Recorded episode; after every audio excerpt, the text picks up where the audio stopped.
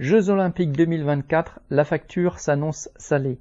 Voulant être rassurant à un an des Jeux olympiques, Macron a déclaré le 26 juillet qu'il n'y aura pas d'impôt JO.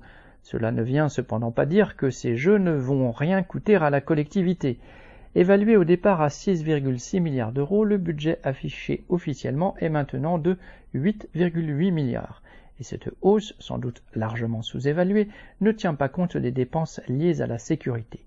Ce budget devrait être à 80% d'origine privée, mais l'État lui-même, dans ses documents budgétaires de 2023, estime à plus de 2 milliards d'euros le montant des dépenses publiques pour les JO, dont un peu plus d'un milliard pour l'État. En janvier, Pierre Moscovici, le président de la Cour des comptes, avait avoué devant les sénateurs que l'investissement public devrait au final atteindre 3 milliards des milliards qui manqueront pour financer les hôpitaux, les EHPAD, les écoles, etc.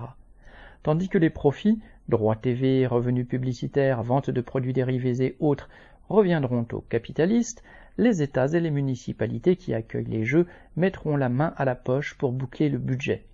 Rappelons que l'attribution des Jeux à Paris n'est pas due à l'excellence de son dossier, mais au fait que les autres villes candidates, Boston, Hambourg, Rome et Budapest, ont tour à tour jeté l'éponge face à la forte hostilité de leur population qui comprenait très bien qu'elle aurait ensuite à payer la facture des jeux pendant de longues années.